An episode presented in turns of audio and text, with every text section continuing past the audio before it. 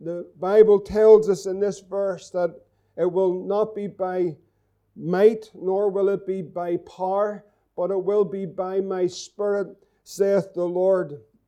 This age of grace and the, and, the time of the Holy Ghost uh, has begun really from and after the glorification of Jesus and the outpouring, the initial outpouring of the Holy Spirit um, some 2,000 years ago. If you turn back to John chapter 15, I want to take just some uh, verses this morning just to bring us through this.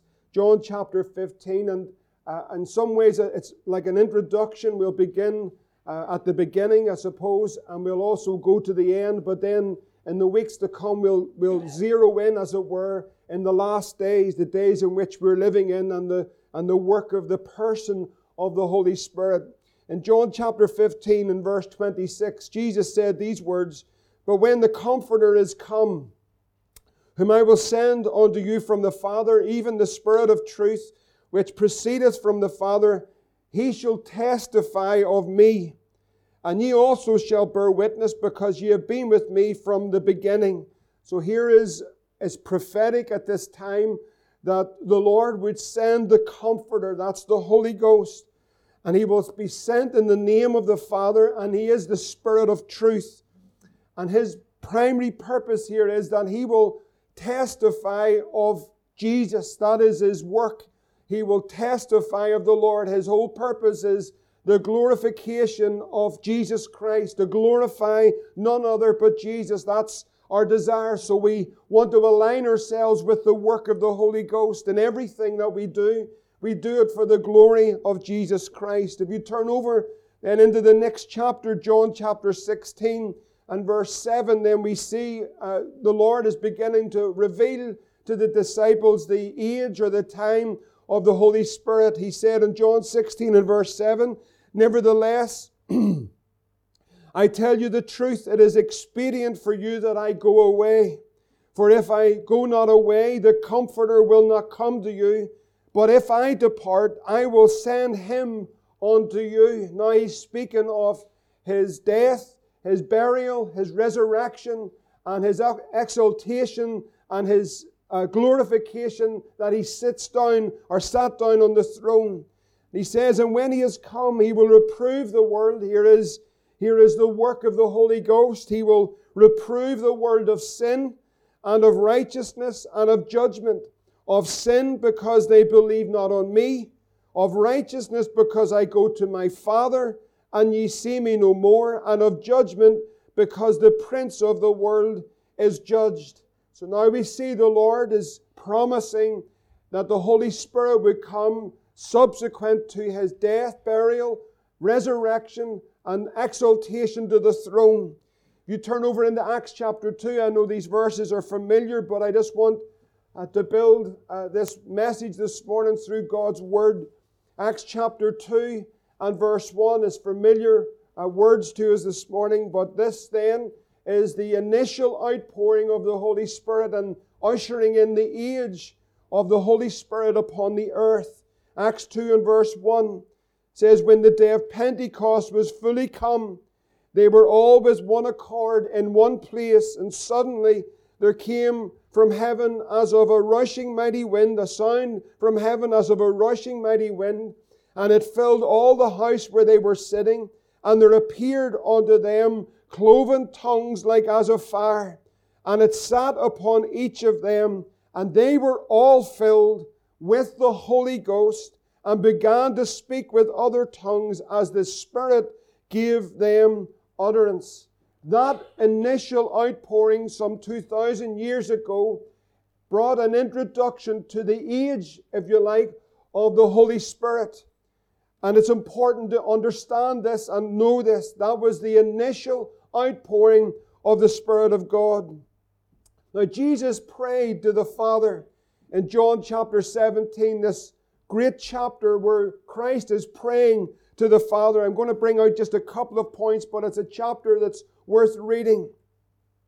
But he prayed these words. He says, All and all mine are thine, and thine are mine. And he says, And I am glorified in them. I'll be glorified in my people. Verse 11, he says, Holy Father, keep them through thine own name. In verse 13, he says that they, that is you and I, that, that they might have my joy fulfilled in themselves. In verse 15, he says, I pray that you would not take them out of the world, but that you keep them from evil in the world.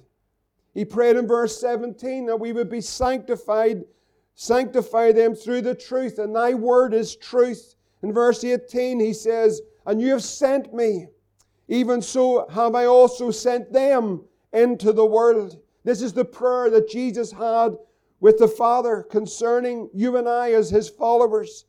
He said in verse 22 that the glory which thou givest me, I'll give them my glory. This is what Jesus prayed to the Father. And the purpose for the glory to be given to the church as individuals is that they might be one, that there was a unity even as we are one. In verse 24, he said, Father, I will that they also, whom thou hast given me, be with me where I am, that they might behold my glory. He would give us his glory, but there's going to be a day where we would behold his glory. In verse 26, he says, I have declared unto them thy name, and will declare it, that the love wherewith thou hast loved me may be in them, and I in them. This prayer in chapter 17 that the Lord prayed to the Father, he knew that that prayer would be answered by the promise of the Father, that is the Holy Spirit. It is the Spirit of truth. If you look at all those prayers and the requests that the Lord made and the intercession that He made with the Father, all of that comes around by the work of the Holy Spirit. He would be glorified in us by the power of the Spirit we would have His joy, and the joy of the Lord is our strength. The Holy Ghost in this kingdom is righteousness, peace, and it's joy in the Holy Ghost. He is the Spirit of truth. We would be sanctified by the Word of God. He would send us into the world. He wouldn't take us out of the world, but that He would keep us from evil in the world. How are we kept? We're kept by the power of the Holy Spirit. He would give us His glory. His glory would be in us because we are the temples of the Holy Spirit. And so Christ would be seen, uh, be seen in us. He is the glory of God. And so He would give us the glory. Not only would He give us the glory, but He prayed that one day, one day, that we will behold His glory. One day we will see him. One day we will leave this place. We will fly away and we will meet the Lord in the air and we will behold the glory of this Christ. And this is the prayer. This is the prayer of the Lord for his people. This is the prayer that he made to the Father concerning his followers. And he knew that this was possible because God is three in one. Because when he prayed, he knew that the Holy Ghost would come to make this possible. In Acts chapter, in Acts chapter 1 and verse 4, this is what the Lord said to the disciples, being assembled together with them, he commanded them that they should not depart from Jerusalem, but wait for the promise of the Father. How was this prayer that he made with the Father? And I know there's an area here that is a mystery to us. It is the Godhead, but when he prayed that prayer to the Father, we know that this was all going to be made possible not by might nor by power, but by my Spirit, saith the Lord. He would make all of this possible not by our human endeavor or by our organizational skills or our intellect or everything, and those things aren't wrong, but He would make all of this possible by the power of the Holy Spirit. And so He says, wait for the promise of the Father. For John truly baptized with water, but ye shall be baptized with the Holy Ghost not many days hence. And so we see that the Lord would want and desire that we one day will behold the glory of the Lord. When we leave this earth, when He comes for His bride or He calls us home, we will behold the glory of this Christ. That was the prayer of the Son to the Father, and that's possible only by the Holy Ghost. He said in John 17 and 24, Father, I will that they also, whom thou hast given me, be with me where I am, that they may behold my glory. Paul writes in Romans 8 and verse 18, this is what he says, For I reckon that the sufferings of this present time are not worthy to be compared with the glory that shall be revealed in us. There is a glory coming. That is the hope that we have as Christians. That is the hope that we have in this world. It's Jesus Christ. And how is all of this going to be possible? How is it possible? Would you say it with me? It's not by might, nor by power, but by my Spirit, saith the Lord. One day we are going to behold the glory of God. We shall see Him face to face. And the one who is responsible for the gathering, the preparation, and one day, as we understand it, the rapture of the church or the catching away of the church to meet the Lord in the air, the one who's responsible for all of that to take place is the Holy Spirit. And so I believe that we need to know the workings and understand the dealings of the Holy Spirit in the last days. Now we are ready, that we are prepared, that as we sang this morning, that we have oil in our lamps when the Lord comes. This is for sure this morning that we know. And it's found in 1 Kings, just this verse, but this is the confidence that we have. It says, Blessed be the Lord that hath given rest unto his people according to all that he has promised. There has not failed one word of all his good promise, which he promised by the hand of Moses his servant. I want to tell you something very clearly this morning, and this is to the saved and the unsaved. But every word that's found in this book will be fulfilled. Not one word is going to fail. Not one word of His promise is going to fail. The Holy Spirit will bring everything in the line to the Word of God for the glory of Christ. He is responsible for the greatest, I believe, the greatest moment that this world will ever see or witness. I want you to listen carefully this morning, saved and unsaved. I want you to listen very carefully because this, this I believe is upon us. I believe there's an urgency to understand the works and the dealings of the Holy Spirit as we see the prophetic fulfillment in our day. That's happening not by man, not by the Antichrist. That's all coming together by the Spirit of God.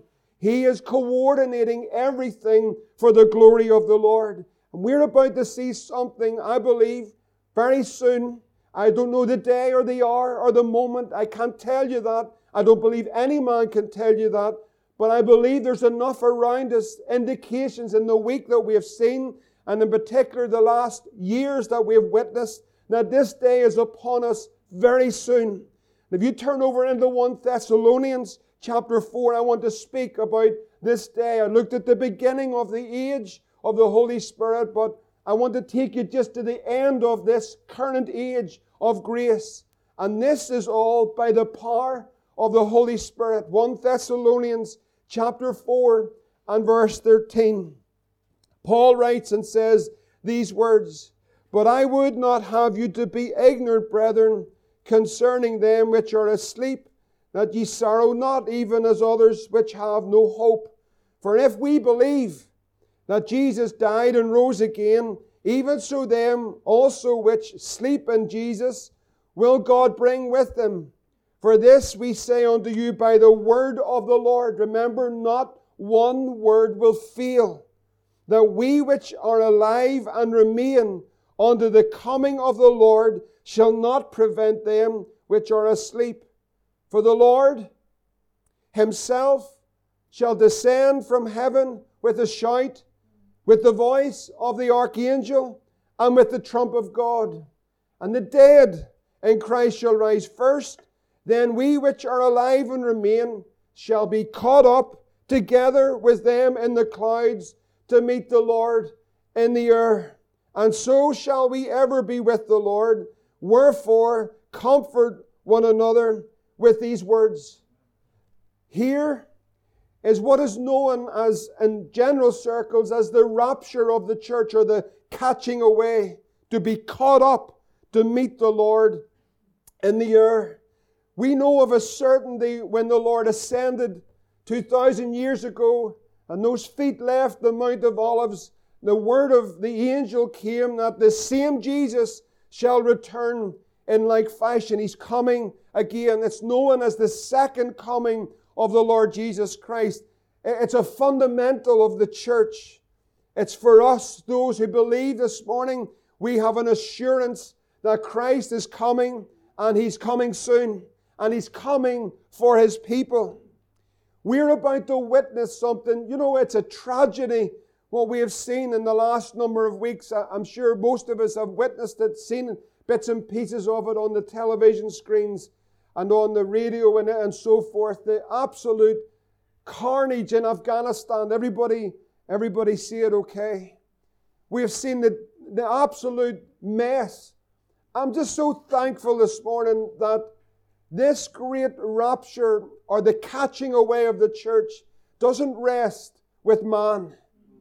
I'm so thankful that every person in this room that's saved and washed in the blood and born of the Spirit, that there will be nobody left behind. I'm talking about the believer this morning, by the way. There is not one person who's washed in the blood, who has the name of Jesus, who's been born of the Spirit of God. Praise God this morning. He's not going to leave one of us behind. Thank God it doesn't rest with the White House or Downing Street. Thank God our hope is in Jesus.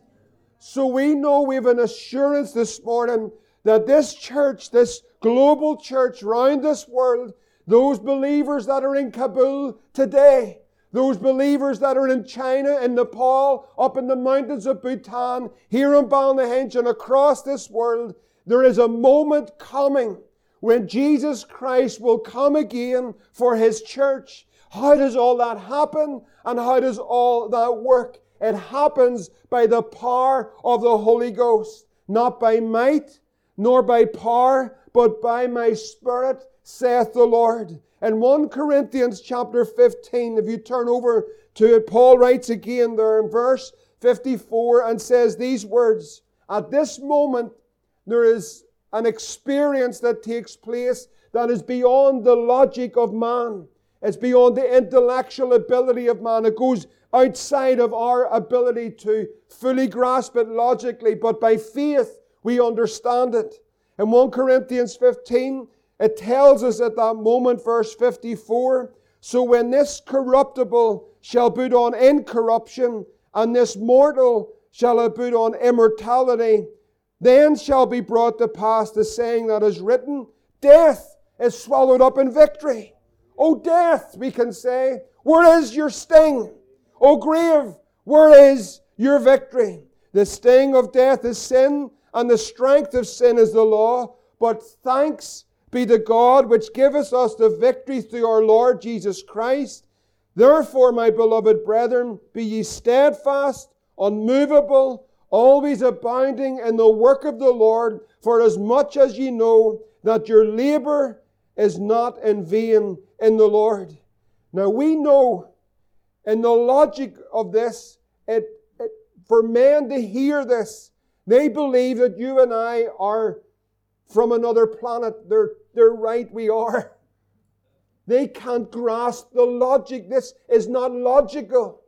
All the great scientists of the world, all the great intellectuals, the Hawkins, the Dawkins, and whoever else, all these great men that this word look to cannot grasp any of what I'm talking about this morning.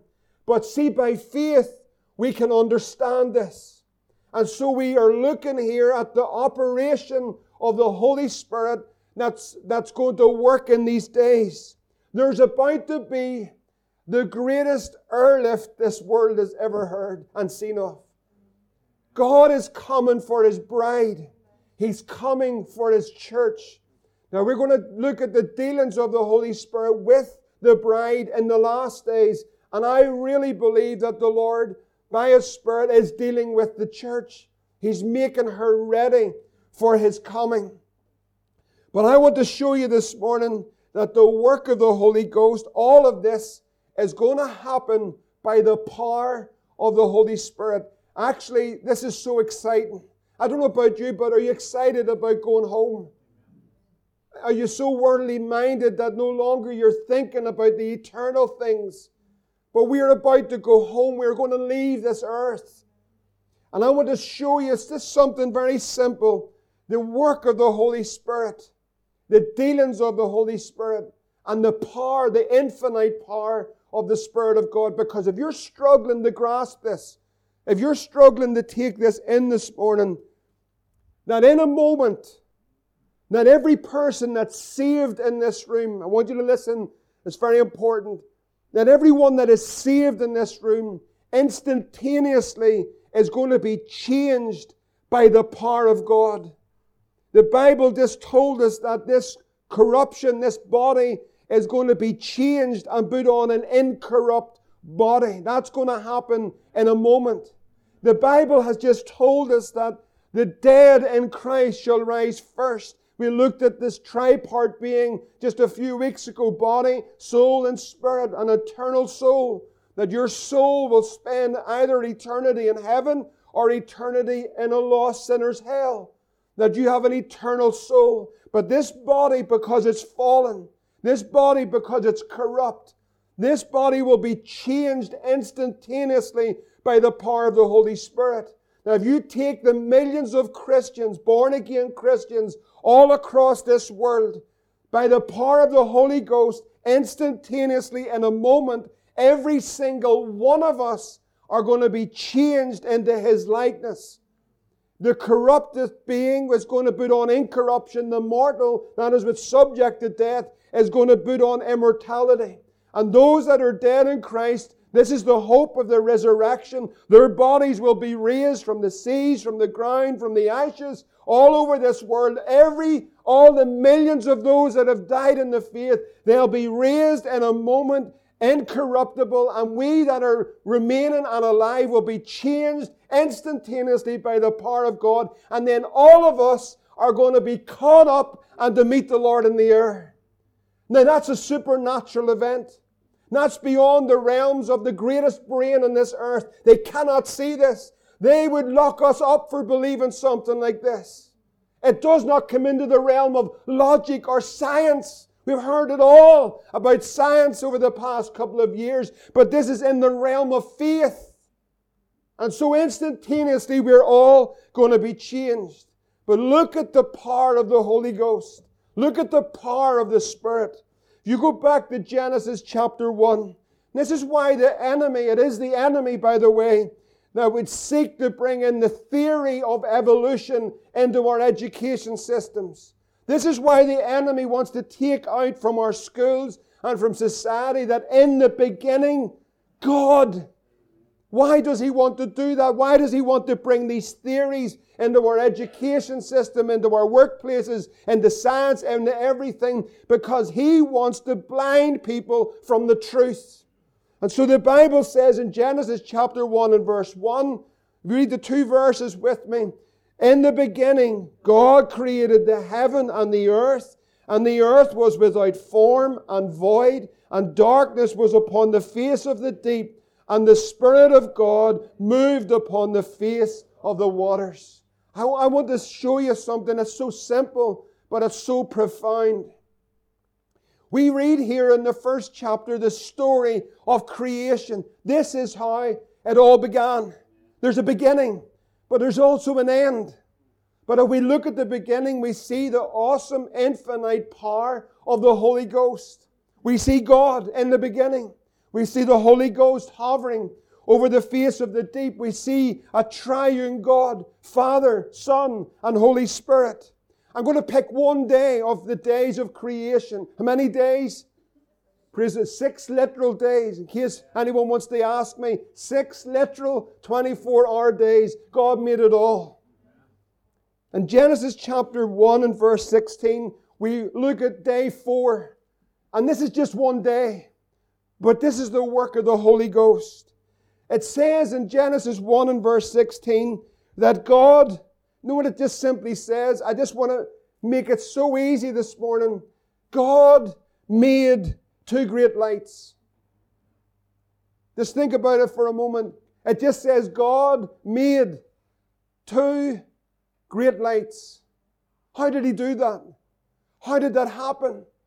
By the power of the Holy Ghost and the Word of God. Those two great lights, the greater light was to rule the day. Now, you can put your hand up. Which light do you think that is?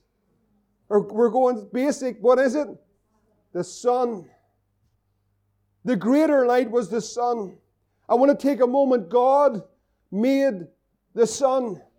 Praise the Lord. God made the sun. I know this is basic, but I want, to, I want you to see this very simple. The sun, they tell me, the sun is 864,400 miles wide. God made that. God made that. This is about 109 times the diameter of the earth. The sun weighs 300, I don't know how to work this out, but 333,000 times as much as the earth. That's a lot of weight. That's all I would say. It is so large, they say, they say that you can fit 1,300,000 planet Earths in the sun. Day four, it simply says that God made two great lights. He just spoke the word, and the power of the Holy Ghost brought the sun into being like that. You wonder how He's going to get us off this earth? You wonder how He's going to change us all in an instant? You wonder how the dead in Christ are going to rise first, and we are all going to be collectively caught up to meet the Lord in the air just in an instant by the power of His Word and by the Holy Ghost. He created the sun. And God made that. The lesser light was to rule the night. Anyone guess what that one is? You put your hand up and shout it out if you want. It's the moon. Praise the Lord. It was real simple this morning. The moon has a diameter. It might be a bit of a letdown after the sun, but the moon's amazing, isn't it? You ever see the moon? Ever see sometimes, especially if you see it during the day? Or recently, did you see the red moon? You were driving along, look at the moon. Some nights we get home and the moon just sort of looks as though it's just sitting just right in front of you, just hovering just over the hill in front of you, and it's beautiful. But the moon has a diameter of 2,159 miles. It's about the quarter of the size of our earth. It weighs 80 times less than the earth, but it's still heavy. It's still heavy. The Bible tells us this in Colossians 1 and 15 that He is the image of the invisible God. He's the firstborn of every creature. The Bible says, For by Him were all things created that are in the heaven and in the earth, visible and invisible, whether they be thrones, dominions, principalities, or powers, and all things were created by him and for him. He's before all things, and by him everything consists. That's Jesus. Everything of this universe consists by him, and everything was created by him, the Word of God. And how did it all come into being? By the power of the Holy Spirit. It's not by might, it's not by power, but by my Spirit, saith the Lord. When God said about the Word in the beginning, in John 1 it says, In the beginning was the Word, and the Word was with God, and the Word was God, and the same was in the beginning with God, and all things were made by Him, and without Him was nothing, was not anything made that was made. The power of His Word and the power of the Holy Ghost. Five words close out Genesis chapter 1 and verse 16. Two great lights, the sun and the moon. And then five words, five words that are the most profound words that we can grasp or understand. It just simply says, He made the stars also. The sun was impressive, wasn't it? The moon might have let you down a bit, but let me tell you something. He made the stars also. They say, I don't know who I don't know who counts them, but they say, I think there's a wee man down in Armagh Planetarium. His name's Sammy. He's sitting there it says that there's, that there's one billion trillion stars in our observable universe. One billion. I can just see, can you see Sammy sitting there and then Lily opens the door and says, Do you want a cup of tea? And he goes, I have to start again. One billion trillion stars in our observable universe. And yet they say there's much more beyond that. You know, you don't need to count them because He's already counted them for us. The psalmist says in Psalm 147 and verse 4 He telleth the number of the stars. Not only does He tell us the number of the stars, but you know what it says next? It says, He calleth them all by their names. They say, and God knows, they say that there are one billion trillion stars. And God knows each one by name. But you know what I love about that psalm? It goes on to say, Great is our Lord, and He's great in power, and His understanding is infinite. But see, when He, just before He gets to the point where He says, He telleth the number of the stars, He calleth them all by their names. Do you know what the preceding two verses are? I want you to listen to this. The Lord doth build up Jerusalem. He gathereth together the outcasts of Israel. You know what it says next? He healeth the broken in heart, and he bindeth up their wounds. Friends, this morning, He's so great. He's so mighty. He's so awesome. He's so infinite. But you know what He's interested in? He's interested in a heart that's broken. He's come, the great and the mighty one that inhabiteth eternity. He's come yet for those that are broken, those that are maimed, those that are pressed down, those that are crushed. He is the God. He is an awesome God. He's an almighty God, but He's interested in you. He is a mighty God, but He's interested in you. It is through Him and it is by Him that everything has been created. By the power of the Holy Spirit, the Word was spoken and through the function and the operation of the Spirit, everything came into being. Now, how do I understand that? How do I grasp that? I want you to take the verse this morning, it's important. Hebrews chapter 11 and verse 3. Hebrews chapter 11 and verse 3 says these words. How do I grasp this?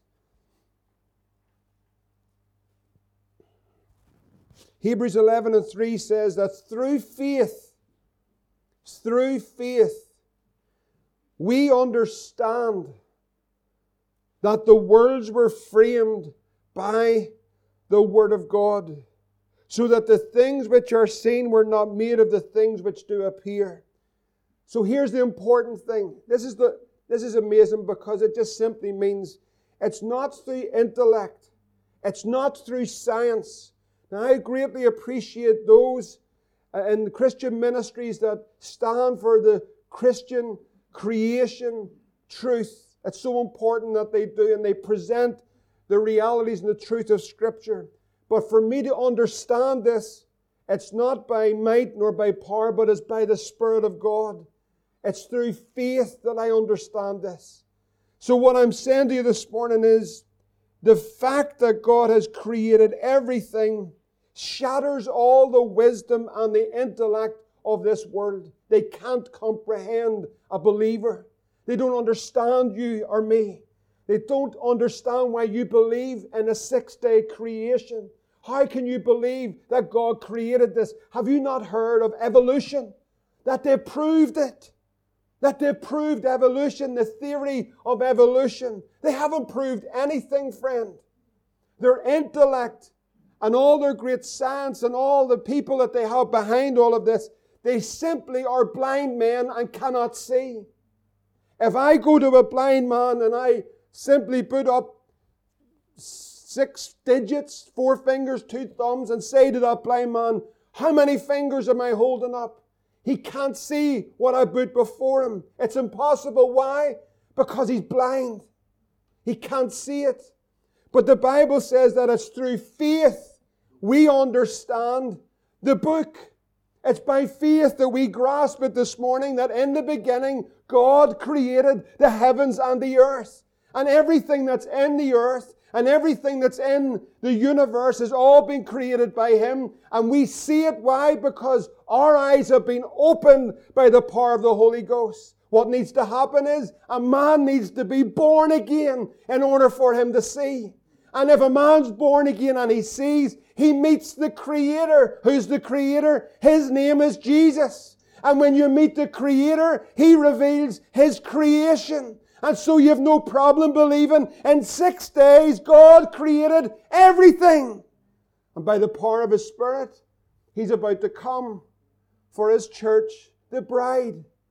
And everyone that is saved is going to be changed instantly by the power of God.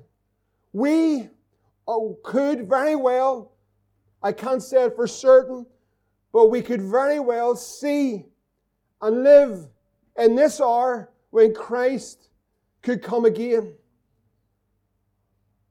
In 1 Thessalonians, we read it there, verse 4 and verse 13. He says, For this we say unto you by the word of the Lord. Now we which are alive and remain at the coming of the Lord will not prevent them which are asleep. For the Lord himself will descend from heaven with a shout, and with the voice of the archangel, and with the trump of God. At that moment, the dead in Christ will rise first. Then we which are alive and remain shall be caught up together to meet the Lord in the air, in the clouds. And so shall we ever be with the Lord. Wherefore, comfort one another with these words. I want you to listen very carefully this morning about the operation and the function of the Holy Spirit in the last days. I want you to hear me very clear. I want to be very clear this morning to those that are not saved in this room. It's so important that you know this. We're looking in these weeks, God willing, to the work of the Holy Ghost with the church in particular and how He will prepare the bride how will he adorn the bride? And how will make the bride ready for the coming of the Lord? I want you to listen very carefully. You see, some are sitting in this room this morning and they don't understand it. And they can't see it. And they think of what I'm saying. It doesn't under, it doesn't make sense to them. How is that possible? Do you honestly believe? Do you honestly believe as a church? Do you honestly believe as Christians that in a moment that everyone who's saved across this whole planet that everyone who has died in Christ across this world is going to be raised out of the grave. That all of us who remain are going to be caught up, all the blood bought, all the Christians across the. Do you honestly believe that you're going to be caught up to meet the Lord in the earth? Do you believe that Jesus is going to come in the clouds with great might and great power and all his glory? Do you honestly believe that in a moment this entire, this entire planet and the entire universe is going to be changed to welcome in Jesus Christ and 10,000 of his saints. And there'll be such a glory that, that, that we will be caught up to meet the Lord on the earth. Do you actually believe what you sang this morning? That one, some glad morning when this life is over, we're all going to fly away. And so it's so difficult for some to understand it. I tell you why. Because you're not saved. You haven't accepted Jesus as your Lord and your Savior, and your eyes have not been opened to the reality of the days in which we're living in, of the hour which we've come to. That there's soon to be a great separation. Listen carefully, friends. There's soon to be a separation because the only ones that will be left behind are those that are not saved, that have rejected Christ that have sat through meeting after meeting after meeting after meeting and they've heard the songs, they've heard the preach, they've heard the prayers, they've come to church, but they've never been saved because they can't see. And in that moment, there's a separation. In Matthew chapter 24, Jesus said these words in verse 34. He says, Verily I say unto you that this generation shall not pass till all these things be fulfilled. Jesus said, Heaven and earth, the Creator said these words Heaven and earth, the one who made the sun, the one who made the moon, the one who made the stars. He said, Heaven and earth will pass away, but my words will not pass away. Of that day and that hour knoweth no man, no, not the angels in heaven, but my Father only. But as the days of Noah were, so shall all, so shall also the coming of the Son of Man be. For as in the days before the flood they were eating and drinking, marrying and giving in marriage until that day that Noah entered the ark and knew not till the flood came. That's how sudden it's going to happen. It's going to be normal life. I'm going to live my life. I'm going to do my thing. I'm going to plan my career. I'm going to marry someone. I'm going to get a house. I'm going to travel the world. I'm going to go to this country. I'm going to do the things that I want to do. But Jesus said there's a day coming that you don't know of, but it's going to come suddenly. But it's surely going to come because His word will not fail of the days of Noah before the flood. They were eating, they were drinking, they were marrying, they were given in marriage until the day. There's a day that Noah entered in, and in that day it's for too late. They knew not until the flood came. They heard the words, but they couldn't understand it because they didn't have faith. And when you accept Jesus as your Savior and you're born again, He gives you sight and it's through faith you understand. That's why we understand we're in urgent days. That's why we understand we're in last days. That's why we can see the events unfolding that Christ is coming, that there's a rise of wickedness and the signs are all around us. That's why we understand not because we're intellectual, but through faith that Christ is coming. They knew not. They could not see because the urgency and faith was not in their hearts. They might have an intellectual understanding. I've heard good people say, Yes, I've been brought up in a Christian family. I believe in the creation story. But they're darkened by the power of darkness and they've never been saved. And you will be left behind on that day. You will be left behind. But I believed in creation. But I believed it was real. But you never accepted Jesus as your Savior. You wanted to live in your sin. You wanted to go your own way. But in a moment it's too late. That's the urgency. They knew not till the flood came. The Bible says, Jesus says these words, Then shall two be in the field. This is sober. But through faith we understand it. Then shall two be in the field. One shall be taken and the other is left. There's a separation. Not one saved person will be left behind, but the saved and the unsaved. As Liam said last week, there's only two people in this, types of people in this room, saved and unsaved. And in that moment, two will be in the field, one will be taken and the other left. Why will they be left? Is it because God didn't want to save them? Is it because He didn't die for them? No, friend. Christ died for you. Christ loves you. Christ offers you His forgiveness. It's a gift to receive, but you've rejected the gift. Two will be in the field. One shall be taken and the other left. Two women will be grinding at the mill. The one shall be taken and the other left. Watch therefore for you know not what hour your Lord doth come. And through faith, we understand that He's coming and He's coming soon. Through faith, we understand that the greatest moment in history is about to unfold before our very eyes, perhaps in this generation, perhaps in the next, but certainly it's going to happen that the Lord is going to come in the clouds. Friends, this morning, the function and the operation of the Holy Ghost at that moment is to gather everyone that has the name of Christ, who's born of the Spirit and washed in the blood. And in that instant, we are all instantaneously changed by the power of God. And we will be caught up to meet the Lord in the air. But there's a separation. Two. Two will be in the field.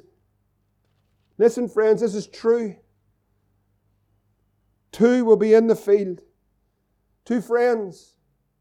two work colleagues, two brothers, two sisters, a father and a son, a mother and a daughter, an aunt and a niece, an uncle and a nephew, two.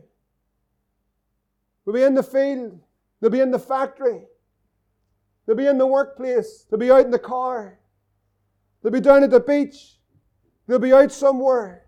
Two. Two. Listen, two. Saved. Saved and lost. Two. The Bible says, Jesus said, the Creator said, one will be taken. One will be taken. One will be taken. One will be taken. He says, and the other. Which camp are you in this morning, friend? Are you in the one that will be taken or the one that will be left? Which game are you playing this morning with God? One will be taken. The Bible says the other will be left. Listen carefully now. One will be taken. One will be taken. And the other will be left. Will you be taken?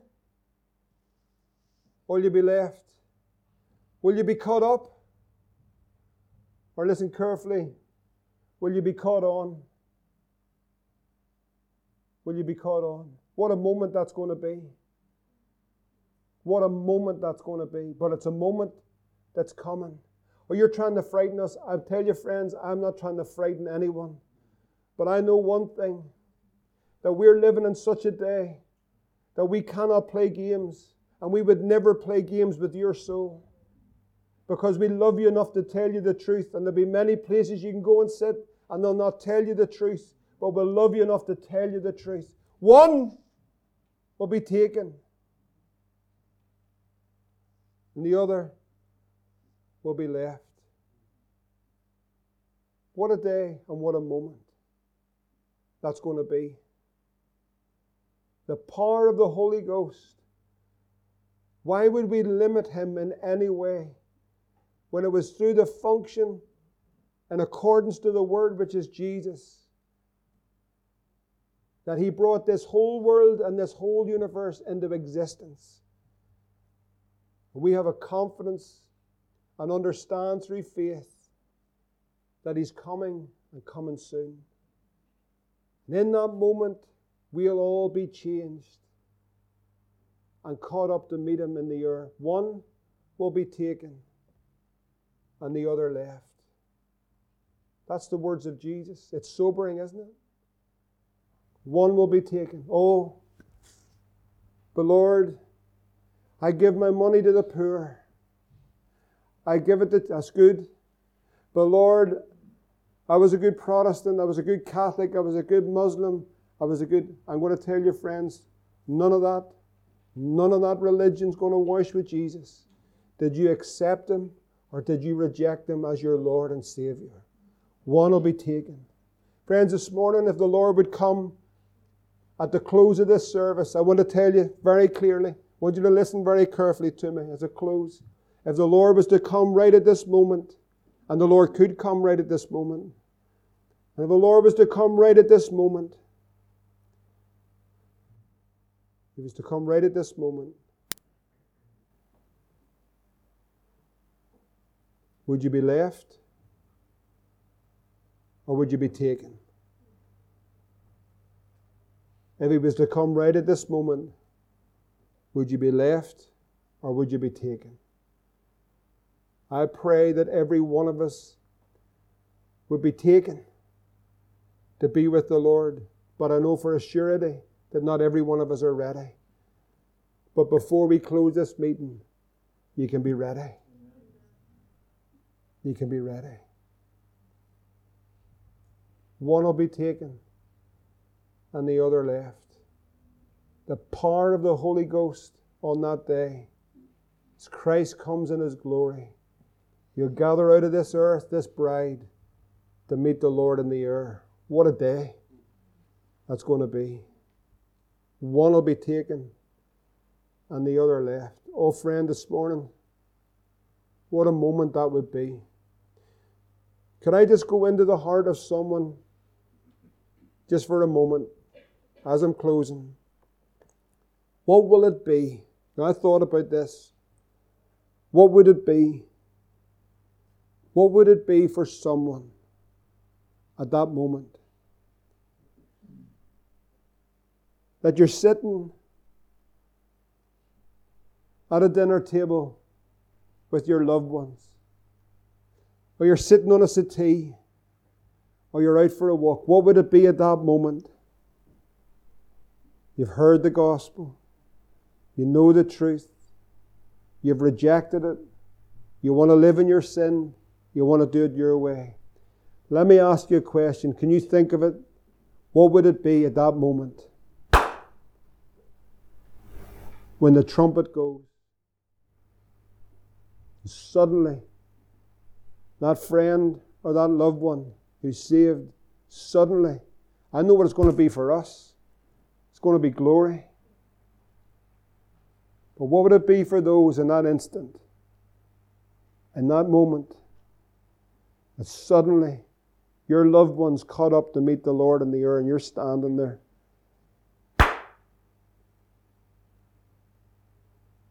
What would it be?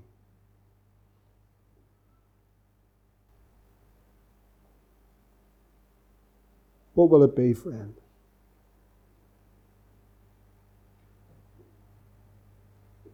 Think about it. Eternity is real and eternity is long. Eternity is long. To live in eternity with regret that I had that moment. I'm going to tell you something every person in this room has had the opportunity. Nobody's without excuse at that moment. Friends, before it's too late, give your life to Christ and live for Christ because He's coming. Because He's coming. And He's coming soon. Will you be the one taken or will you be the one left? I pray every person in this room at that moment will be taken to meet the Lord in the air. Let's pray together this morning.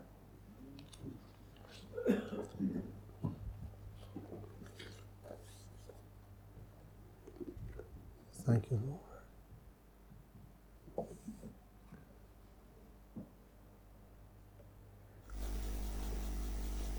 Thank you, Jesus.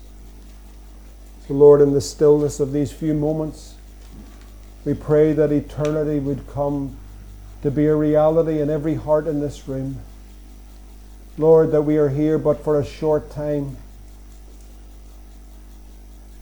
that our lives are like a vapor of air, appears for a time and then it's gone. Lord, this morning we pray, O oh God, that we'd think on these eternal things. Lord, that we'd not be deceived by the pleasures of sin that only last a short time. But, oh God, we pray that we'd consider eternity and consider Jesus. Oh, Father, this morning I pray, Lord, that you'd strive with hearts in this room. And Lord, if there's one under your conviction and through faith would respond this morning before this meeting's out, Lord, that they'd be sure to get right. They'd be sure to get right with you, Lord. And that they would seek out afterwards prayer, oh God, to get right with you. Oh, Father, we pray that you'd undertake. Holy Ghost, we just strive. Thank you, Lord, for the hope that we have that you're coming and you're coming soon. In Jesus' name, amen.